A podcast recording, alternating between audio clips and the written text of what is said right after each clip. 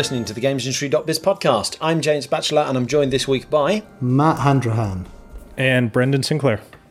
A couple of big stories to talk about this week. Um, first one is GTA 6, the ongoing speculation as to when it's coming out. Brendan, you actually wrote a, a, decent piece on this last night. Perhaps you can talk us through it. I Actually, wrote a decent piece. Thank you, James. That's not quite how I meant it. It's okay. Um, yeah, so, so, this came out from uh, uh, a note to investors by Stephens analyst Jeff Cohen, uh, who was looking through Take Two's 10K report and their annual filing with the SEC, and they they found that their marketing commitments for fiscal 2024, um, the year ending March of 2024, had a huge jump in in expenses uh, to about 90 million, and in the years leading up to that, it had been like 30 to 40 million.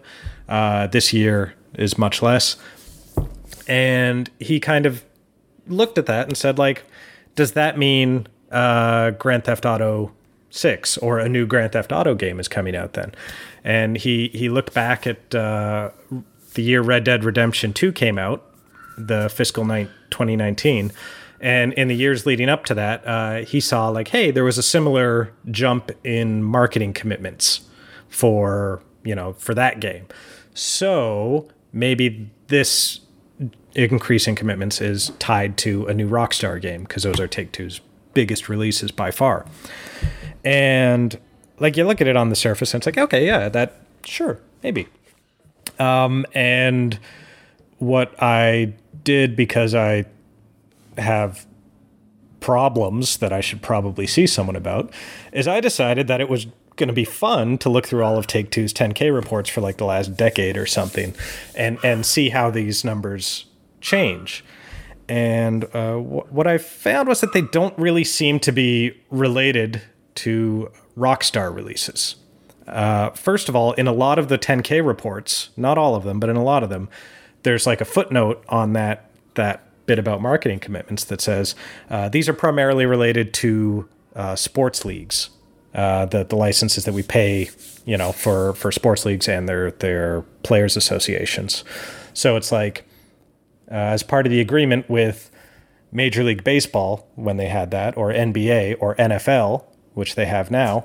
Um, they're, I suppose, committing to a certain amount of marketing support for for the games.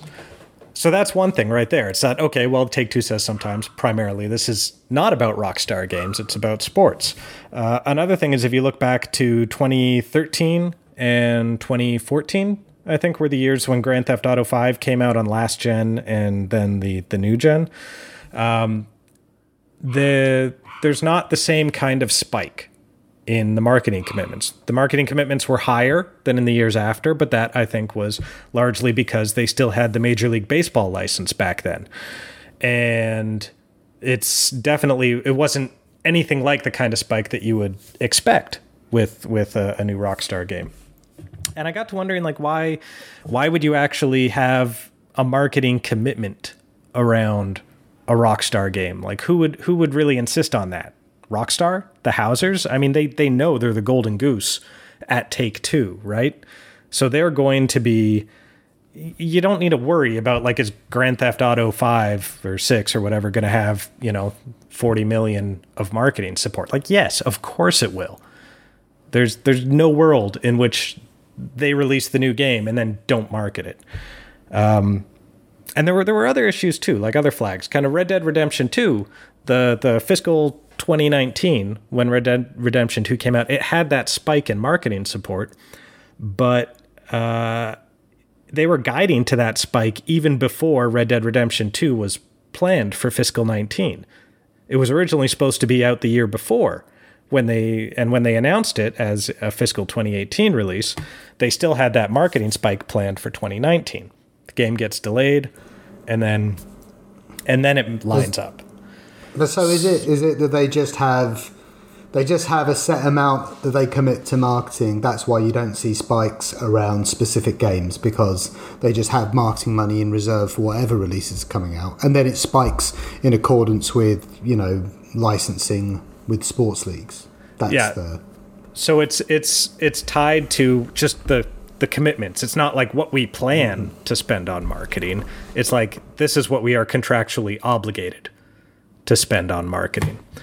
And uh, so if you if you look at that and you wonder like, okay, well, if it's not a Rockstar game, what is it? And I think a lot of it deals with the sports business, like in the 10Ks. Sometimes they they say it does. Um, in like fiscal 2021, what they're going through right now is a really light year of new releases uh, for Take Two, and their marketing spend is low. It it jumps up next year uh, from about 12 million to closer to 40 million. Uh, next year also happens to be when the deal to release NFL games starts. So they have a deal with the NFL to create multiple non-simulation games, and it jumps up. It it starts next year.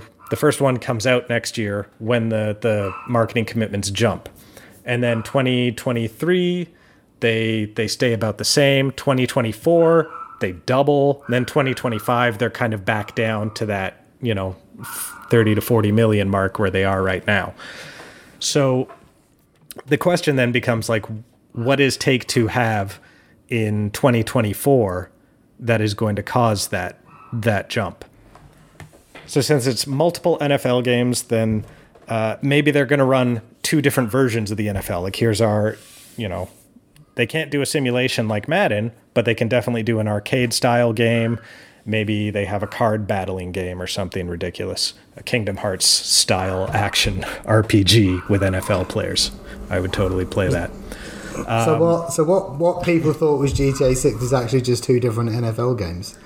That, that, does, that doesn't seem like. Well, I mean, yeah. That's, Like, if- I if you imagine look- that you, you, you, you, I think you played spoil sport for an awful lot of people there, Brendan. I'm sure people Yeah.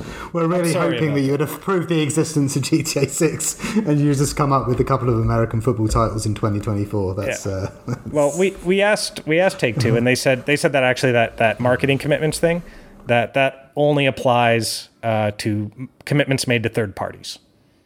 So so it's definitely it's not a Rockstar thing specifically, and and then it's just kind of like, well, what is it? And if we look back at twenty fiscal twenty nineteen when they had the last spike, things that happened then that that maybe tied into it. Uh, they launched the NBA 2K League. That was the first season of the NBA 2K the League. esports. Yeah. And they launched NBA 2K Online 2 in China. And I think there could have been significant marketing commitments around both of those. It doesn't seem like the NBA 2K license year to year for the main game really has a whole lot of marketing commitments because they get pretty, you know, like this year it's down to what 12 million or something that uh, that Take Two has. So they're going to have an NBA 2K game this year. So just that annual part doesn't seem to to increase their commitments. But something like launching the esports league, launching the new game in China, I can see the NBA really wanting to get more more behind that. And uh, one of the so if you, if you look at what's coming in 2024, maybe there's an NFL 2K league that launches. Maybe they're doing something like the NFL 2K online. Maybe they're running two parallel NFL games. And here's here's my like games industry trade publication fan fiction idea of what what might be happening. So it's totally speculative and you know, take that with a huge grain of salt. In 2005, EA signed a 15-year deal with ESPN and that gave them the rights to to use ESPN branding in all their games and to make X Games video games, which they never did. Uh, and I've I've looked through a whole lot of old EA Sports titles, and I can't find any any example of the ESPN branding inside the EA Sports titles. So EA paid a boatload of money to ESPN for 15 years and mothballed the brand. They did it just to keep it away from Take Two which is boggles my mind. That deal that deal ends this year. I can't imagine ESPN wanting to re-up with someone that would not use the brand at all. And I can imagine Take Two wanting that legitimacy, that that kind of mainstream credibility of the ESPN brand, and also making marketing commitments to ESPN to ensure that, you know, like whatever you do with that brand, at least, you know, maybe you're going to commit to buying however much money in ads on ESPN networks to you know to market these games.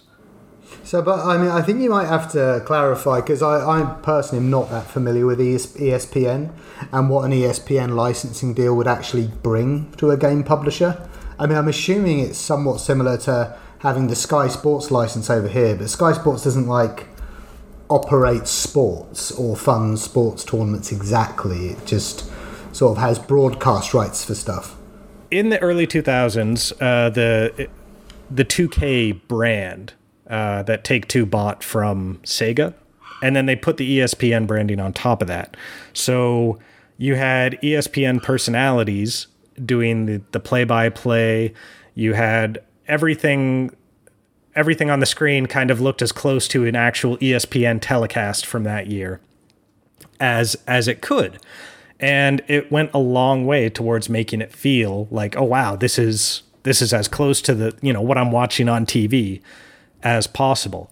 Um, for for North America, for the U.S. specifically, uh, I, I, think that ESPN branding is huge, um, and I'm I'm kind of shocked that EA never really used it. But um, I, I, actually reached out to ESPN to ask them uh, uh, about this, and they're like, "Well, we're not talking about this right now." Well, it does um, seem shocking that EA never used it because while I understand why someone would just splash some cash to keep something away from somebody else. There's and from a rival company. There's obviously a clear reason for them to use it themselves. What do you have any educated guess as to why they just didn't ever use it? I uh, honestly like maybe they just felt like the EA Sports brand was bigger. They didn't want to to to promote someone else's IP in any kind of way, shape, or form. They didn't feel that they needed it, and they they yeah, didn't. They they well, they had Madden. That was it. Well, I'm trying to remember. I mean, I'd like to just go and switch on FIFA in the other room and actually have a look. But FIFA, I mean, what what you said about um, making those games look like an ESPN telecast. That's exactly what put FIFA ahead of Pro Evolution. Basically, that that's what that's how they pulled ahead in the race. Pro uh, FIFA, the the experience of playing FIFA, is far more based around the experience of watching uh, soccer on the television than it is, you know, the game of soccer itself. Like what sets it apart is the branding of the Premier League, like the the trend, like the the weird animated transitions you see on sports broadcasts and stuff. They have the commentators um, are the same that you'll get on Premier League matches, but I don't think they have any kind of dealings with Sky, which would be the equivalent to ESPN as a broadcaster. I think they actually EA just does deals piecemeal with the individuals, so um, I think it's like Martin Tyler and Alan Smith are the, the names of the commentators. They have individual deals with those two people. They don't have a deal with what the equivalent of ESPN would be. But I guess over in the US, those rights are kind of different, or North America, those rights are different. That you'd need yeah. to go through ESPN to get that stuff. I'm, I'm yeah, because there, because that combination of EA Sports and then the iconography from the Premier League and the voices and so on, that is what makes FIFA basically unassailable as much as anything. Because it sure as hell ain't the gameplay. It's yeah. it's the presentation. It's all in the presentation. Yeah, and I, I think they they've done sort of similar things um, here. Uh, I'm not I'm not a big sports gamer, but when I used to play NHL games every now and then, um, I, I would recognize like, oh, hey, this is the play-by-play broadcaster from like, you know, the the Canadian, you know, broadcast, but they don't use the Canadian networks, things like that. Uh, so that so they've they try and make it you know TV like, but and and I actually I can't say for certain that they've never really used the ESPN branding, partly because I'm not that familiar with these games, but just you know looking at YouTube videos of a whole bunch of old EA Sports games, like I did not see a single trace of it, and it it's shocking to me that that they would have. It, it just kind of like lays bare how much what they were doing back then was just anti competitive you know yeah like, well i can believe that because actually like if you look at again my only reference point is fifa but fifa's sort of rise to utter dominance began around the mid 2000s. Uh, it was sort of it was far in front by 2009, 2010, but prior to that, there was a genuine rivalry with other sports, and EA seemed to really cement its position at that point. So it would be in keeping with that kind of let's conquer the market attitude that I perceived back then that they would have this crazy deal with ESPN just so other people couldn't use it, I suppose. But so, what does that mean for? Um, what does that mean for Take Two in the longer term, though? So, so your your your feeling is that a lot of this stuff is pointing towards a much bigger play in the online sports world, or the or the the sports video games uh, landscape from Take Two. I mean, obviously they've got skin in the game already, but but there seems to be the pieces are in place for something a little bit bigger in the future. Yeah, I, I think they, I think they see some opportunity there, and it's I mean, they were they were really burned by the the Major League Baseball uh, license because they got exclusivity on that as retaliation for EA getting exclusivity on NFL, and they overpaid for it, and it kind of it, it dragged down their their financials for years. So it's kind of a shame because I think baseball has been like kind of a, a clear opportunity for several years now for for competition and so much so that Sony just decided, like, okay, we'll start making games for non Sony platforms because we've got the only baseball simulation series going. So let's let's do that. Um, I, I think I, I don't know how long EA's deal with the UFC runs for, but uh, my impression of it is that that that partnership seems like it hasn't really provided the the results that I would have expected given EA's success with their other sports games and the UFC's success just generally and you know as a as a cultural sport. Um, I don't. There hasn't been any kind of like mainstream NASCAR uh, frontline release in in in a while. Uh, hockey is I, I don't I don't know if it's that big a you know a target, but it's it's a, a sport that could use a little competition. I, I just think that it's um, yeah, I think they see an opportunity in the sports landscape. I don't know how aggressively they're going to pursue it, but it's it's it's nice that someone at least is is looking to shake things up even a little.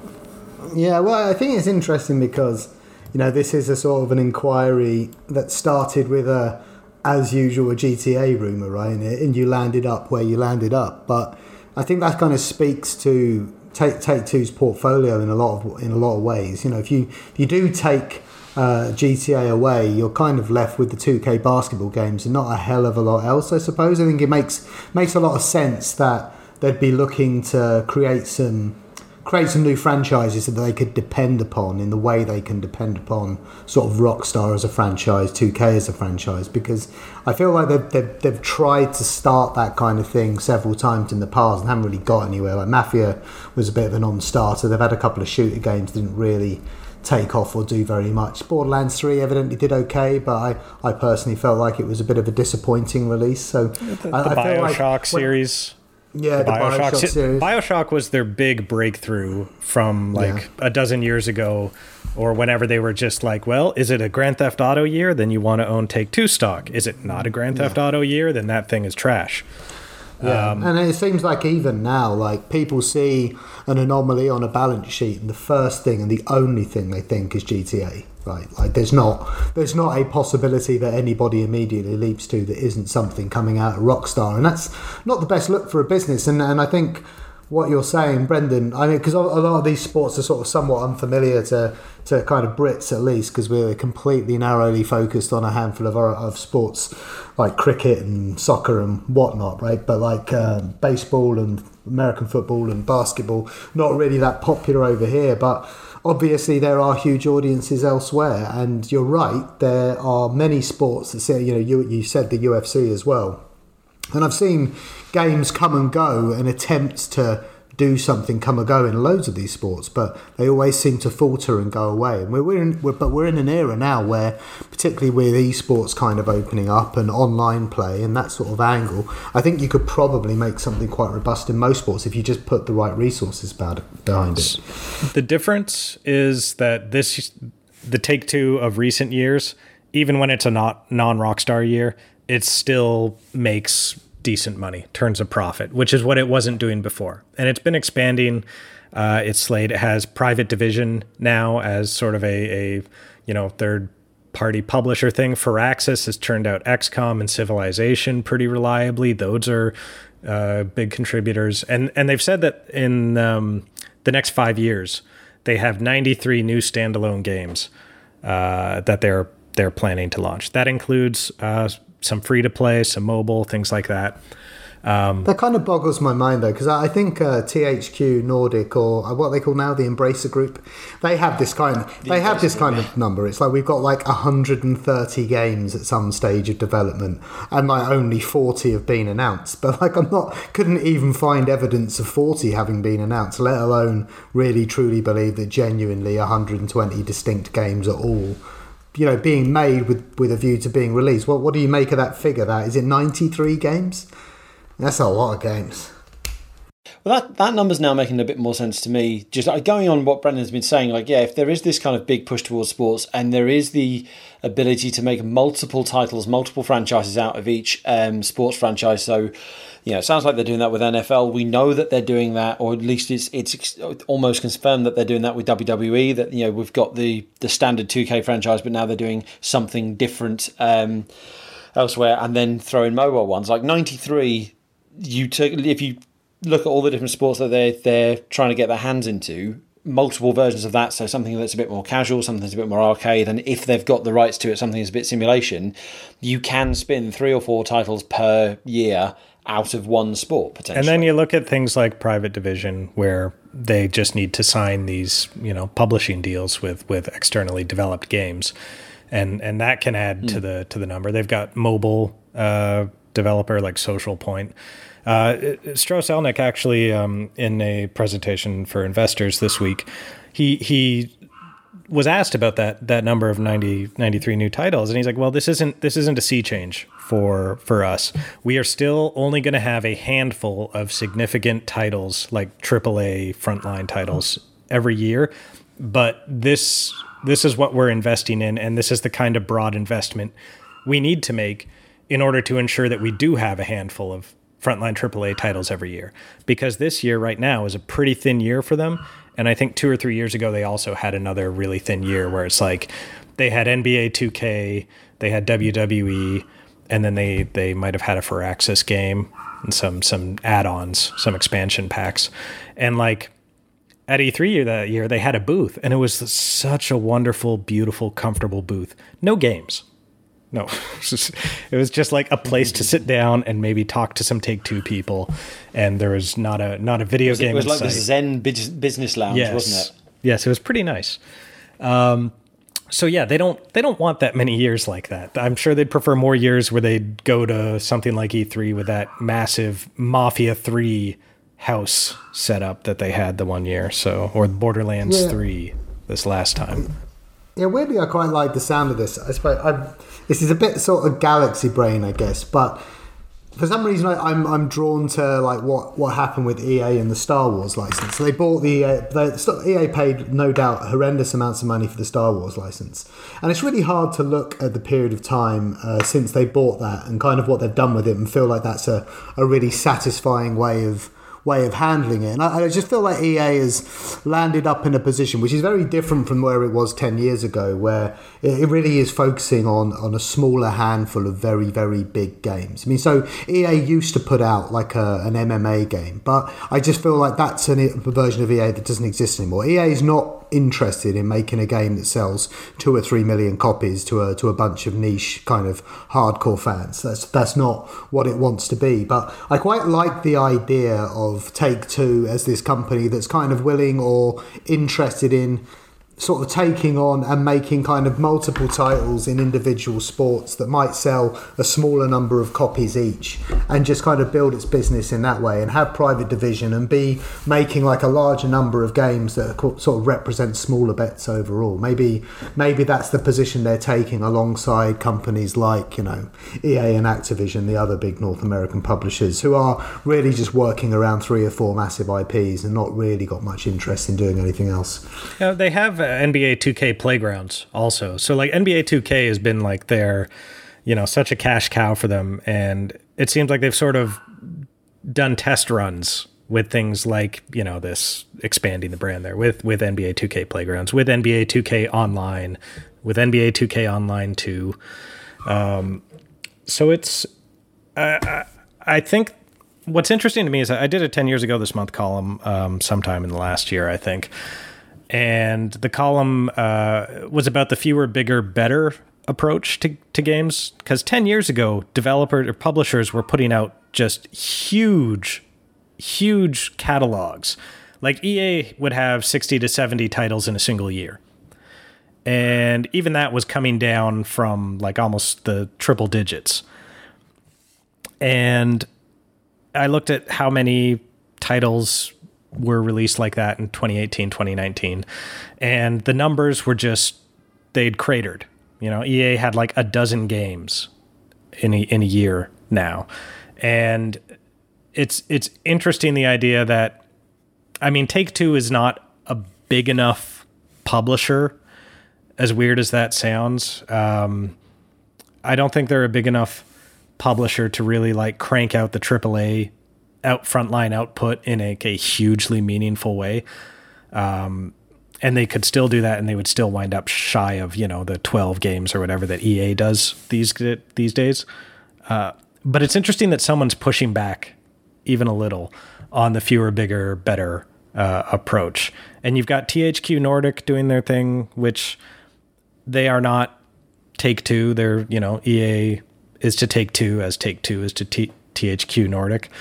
Um, but it's it's like Strauss Zelnick at that uh, investor conference was asked about you know sort of diluting the market or overwhelming the market.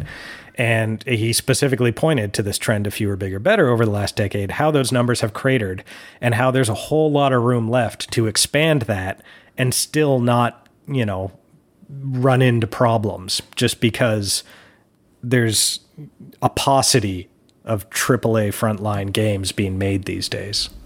Mm-hmm. Yeah, no, I think it's an opportunity that's being grasped by a few different companies, as you mentioned, THQ, Embracer Group.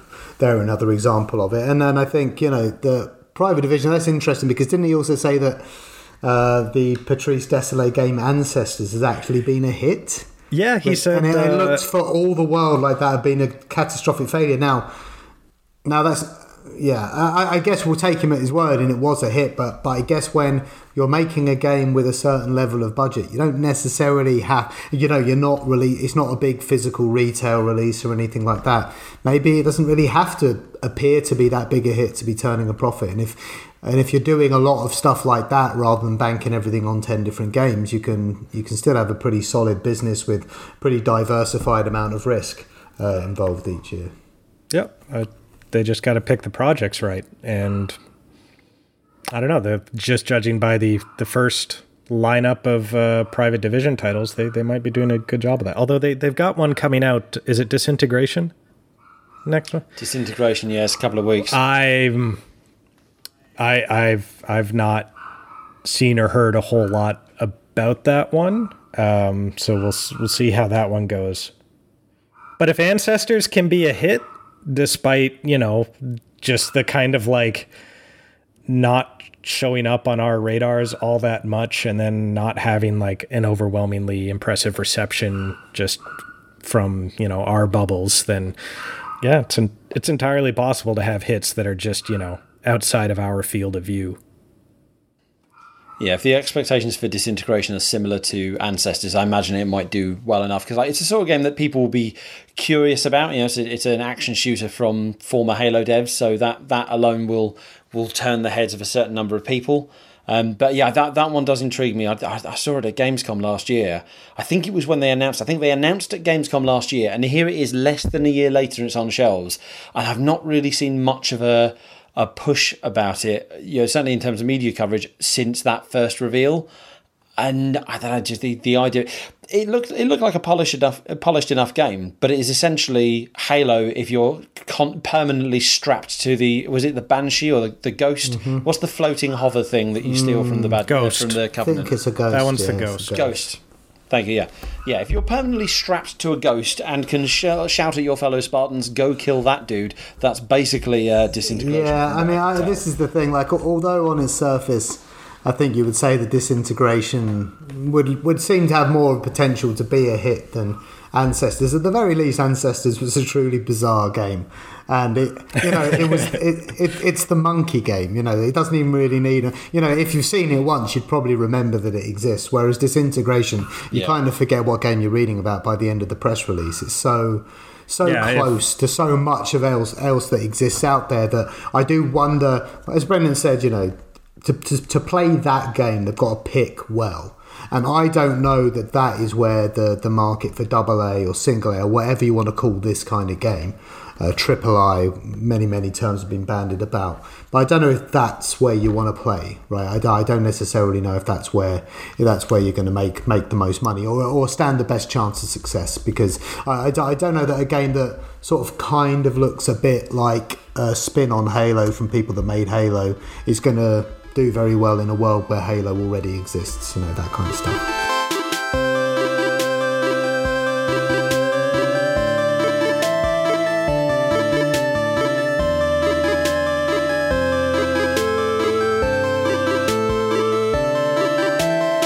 The other story we wanted to talk about this week were comments from David Braben, uh, CEO of Frontier Developments. Uh, he was talking during the GamesIndustry.biz Investment Summit Online, which we hosted yesterday. Um, he was the opening talk. He was speaking to uh, Chris, our, our, publisher, and they were talking. They began talking um, about the the effect of the pandemic uh, and how it's impacting the universe. Uh, the universe, not the, well, the universe as well, but the industry, how it's impacting the industry. Um, and he he made a few interesting comments towards the start. One of which we pulled out as a story and uh, and gained some traction on Twitter. He said, uh, We've seen an acceleration in the transition from physical to digital. That is a good thing. It's probably two to three years before physical more or less goes away, and it's probably accelerated that timescale a bit. Now, he was talking about the fact that obviously, like, more people are at home, more people are playing games more people are engaging with games, and obviously more people aren't able to go physically to stores and buy games and bring them back. Um, there's debate as to whether or not he meant. Um, I, will be honest, that that's his entire quote specifically on the impact of physical. Um, so there's debate as to whether he means you know uh, you know whether that includes buying games digitally, so buying something from Amazon, for example. We'll get more into that in a second. But when when we run this story, obviously we've had a quite the the range of replies on Twitter, uh, most of which seem to be David, you, are you're drunk, David, go home.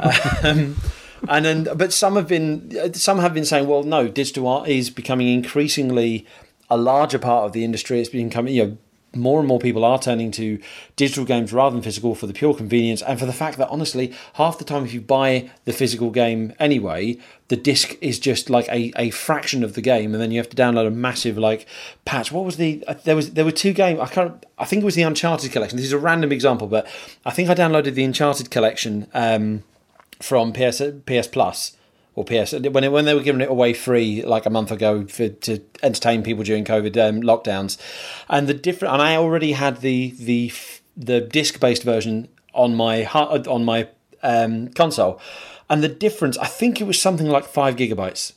There's only a five gigabyte difference between the digital only and then the disc based version of the Uncharted collection. Now, granted, that's not representative of today's releases, but still, you look at like you know the, the size of things like Modern Warfare, Red Dead Redemption Two, like the size that those take up of hard drives, yeah, the disc isn't carrying as much weight as it used to. Well, so many of the games are games as a service, anyways. That you you know, people are yeah. complaining about what Destiny and Call of Duty are are insisting upon uh, as far as hard drive space that they're taking up, and yeah, so so the the advantages of physical are um, greatly reduced in in the current era, and like And that I- trend's I- I- only going one way as well. I mean, it's important to Yeah. remember that, right? Yeah. So I think I think Braben is, um, he's I don't know about the time frame being right, but I you know within the next ten years or so, I think he's basically right on the mainstream front line AAA, like just the when random people buy games, uh, they're probably going to be buying digital. I do think that physical is not going away uh, necessarily until the until the the platform holders start making digital only consoles as the only option. Yeah, Be- but I, I did. Do you think it really meant that like there will be zero physical copies sold ever again Right. as of three years' time? I really, I really felt. I, I feel like they, you know, you can, I guess, give someone who's been around as long as David Braben has the benefit of the doubt that he's probably going to allow a bit, little bit of nuance in there. He's not, you know, it'll be. It, I, I saw it as more like, you know, CDs in the age of Spotify or vinyl in the age of whatever MP3, something like that. That that it would be a minimal concern to the majority of companies, physical in three years. It's interesting because I, I think like this generation, I've actually become more interested in in physical. Um, every just about every Switch game I get, if there's a physical version available, I will I will go for that one. And I just I I I don't know. I I'm I guess I'm kind of like the the the music hipster market that just buys vinyl. I'm in that same area for video games now.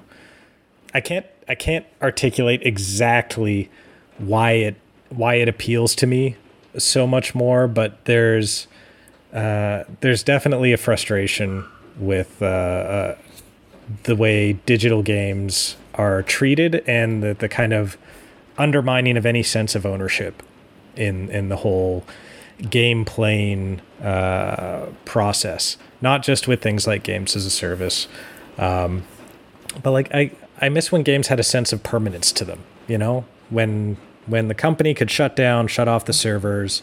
Doesn't matter what happens, I can still play it. You know, when there's when there's no chance that they're going to be like, oh, well, we lost the license, so we're going to go into your digital library and just remove this game from it now, or we're going to update it to take away this, you know, one song that are we lost the license to, uh, things things like that, and and whatever kind of you know remnant of permanence that I can still cling to.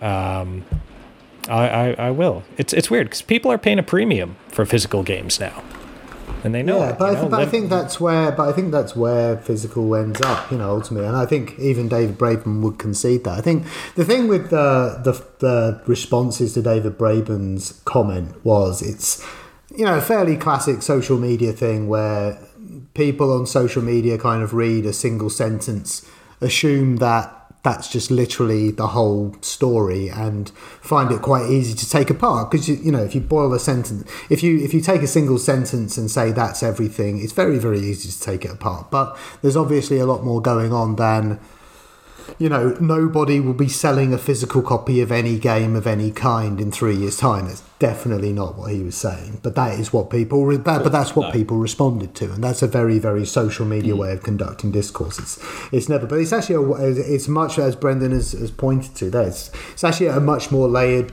possibility than that. I mean i just said you know vinyl in the age of spotify vinyl is still around. And actually i first started buying vinyl back in about 2000 2001 and it was actually really really hard to find vinyl back in 2001 it's way way easier now. Like i paid you know mu- amounts of money for records back in 2000 that you can now get on like 180 gram high quality vinyl for 20 quid in almost any high street music shop because they, they were not pressing it back then but they're pressing it again now. But it is a gourmet experience and that that's what it exists to do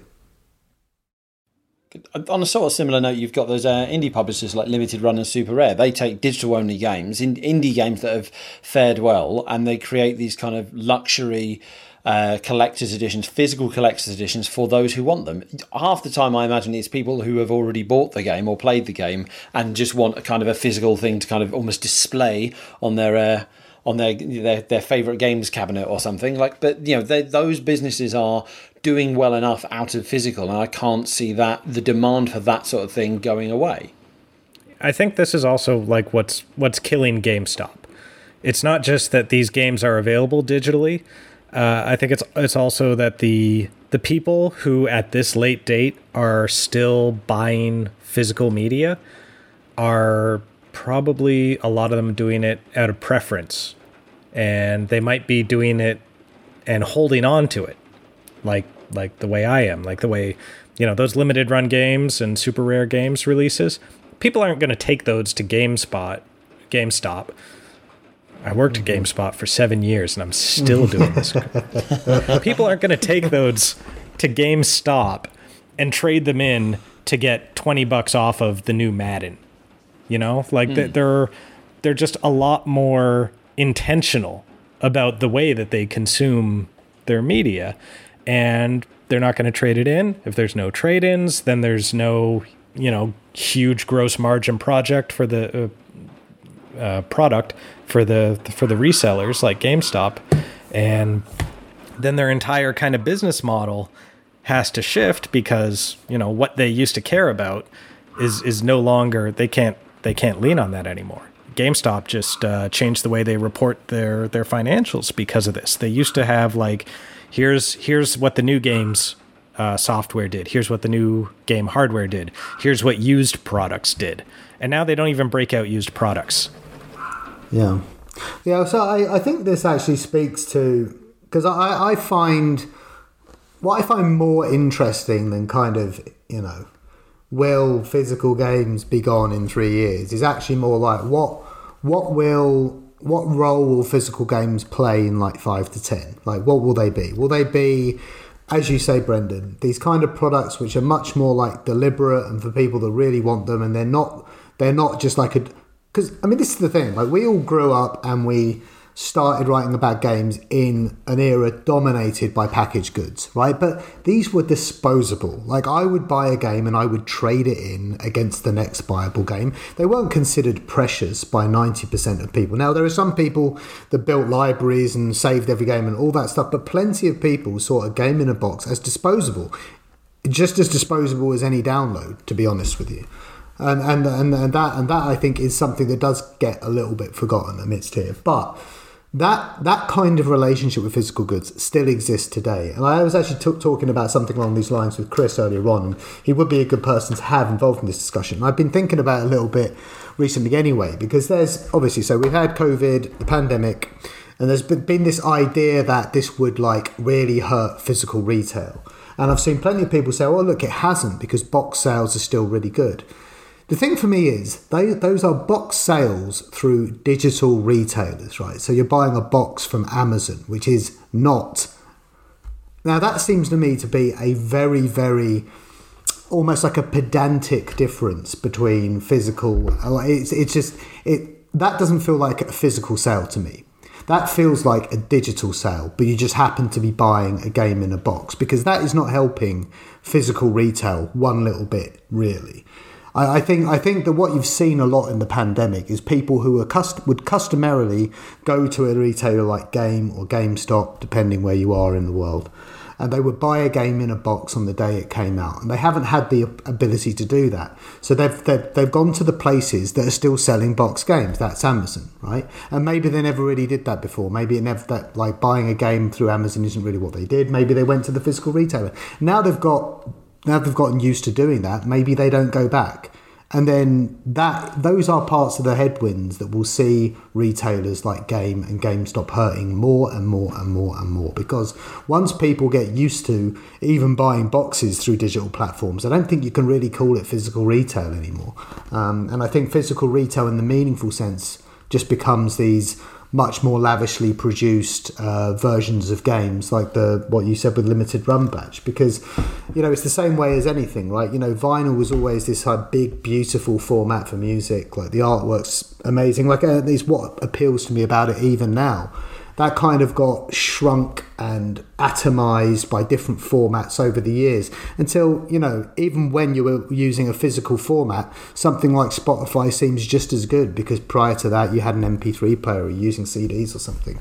This is just the process people go through in the migration from physical products to digital. So I don't see people buying still buying box games but through digital retailers as proof that physical still is still doing well uh, or that it's still relevant. I actually think it's the other way around. I, I see it as a kind of a, a, nail being driven into the coffin of people that really make physical uh, an ongoing proposition in the way that David Braben's talking about. And again, he's not saying no one will buy a physical copy in three years' time. He's just saying that in three years' time, you're going to look at a company like Ubisoft and you're probably going to be seeing 90% digital revenue. Um, and they're already at 78 and I actually looked at their, their results from three years ago, and it's more like 45. So if you go back three years, we're on track for what he's saying to be more or less true, like closer to true than to false eventually. And I and I genuinely don't see things like box copies being sold through purely digital storefronts as being as helping physical retail at all. I, I just feel it's weaning more and more people off of buying games in stores. That is all we've got time for this week. We'll be back next week, uh, midweek, hopefully, with an emergency podcast on the reveal of PlayStation 5. So check that out in a couple of days. I believe this episode comes out Monday, so we will aim to get that out Thursday. So that's the day after the reveal. We'll be back Monday, obviously, with your usual weekly news show. Still working on those secret projects. Uh, more on that in the coming weeks. We are getting very close to those. In the meantime, you can find all previous episodes on your podcasting platform of choice, and you can get your daily dose of news, analysis, and insight into the world behind video games at gamesindustry.biz.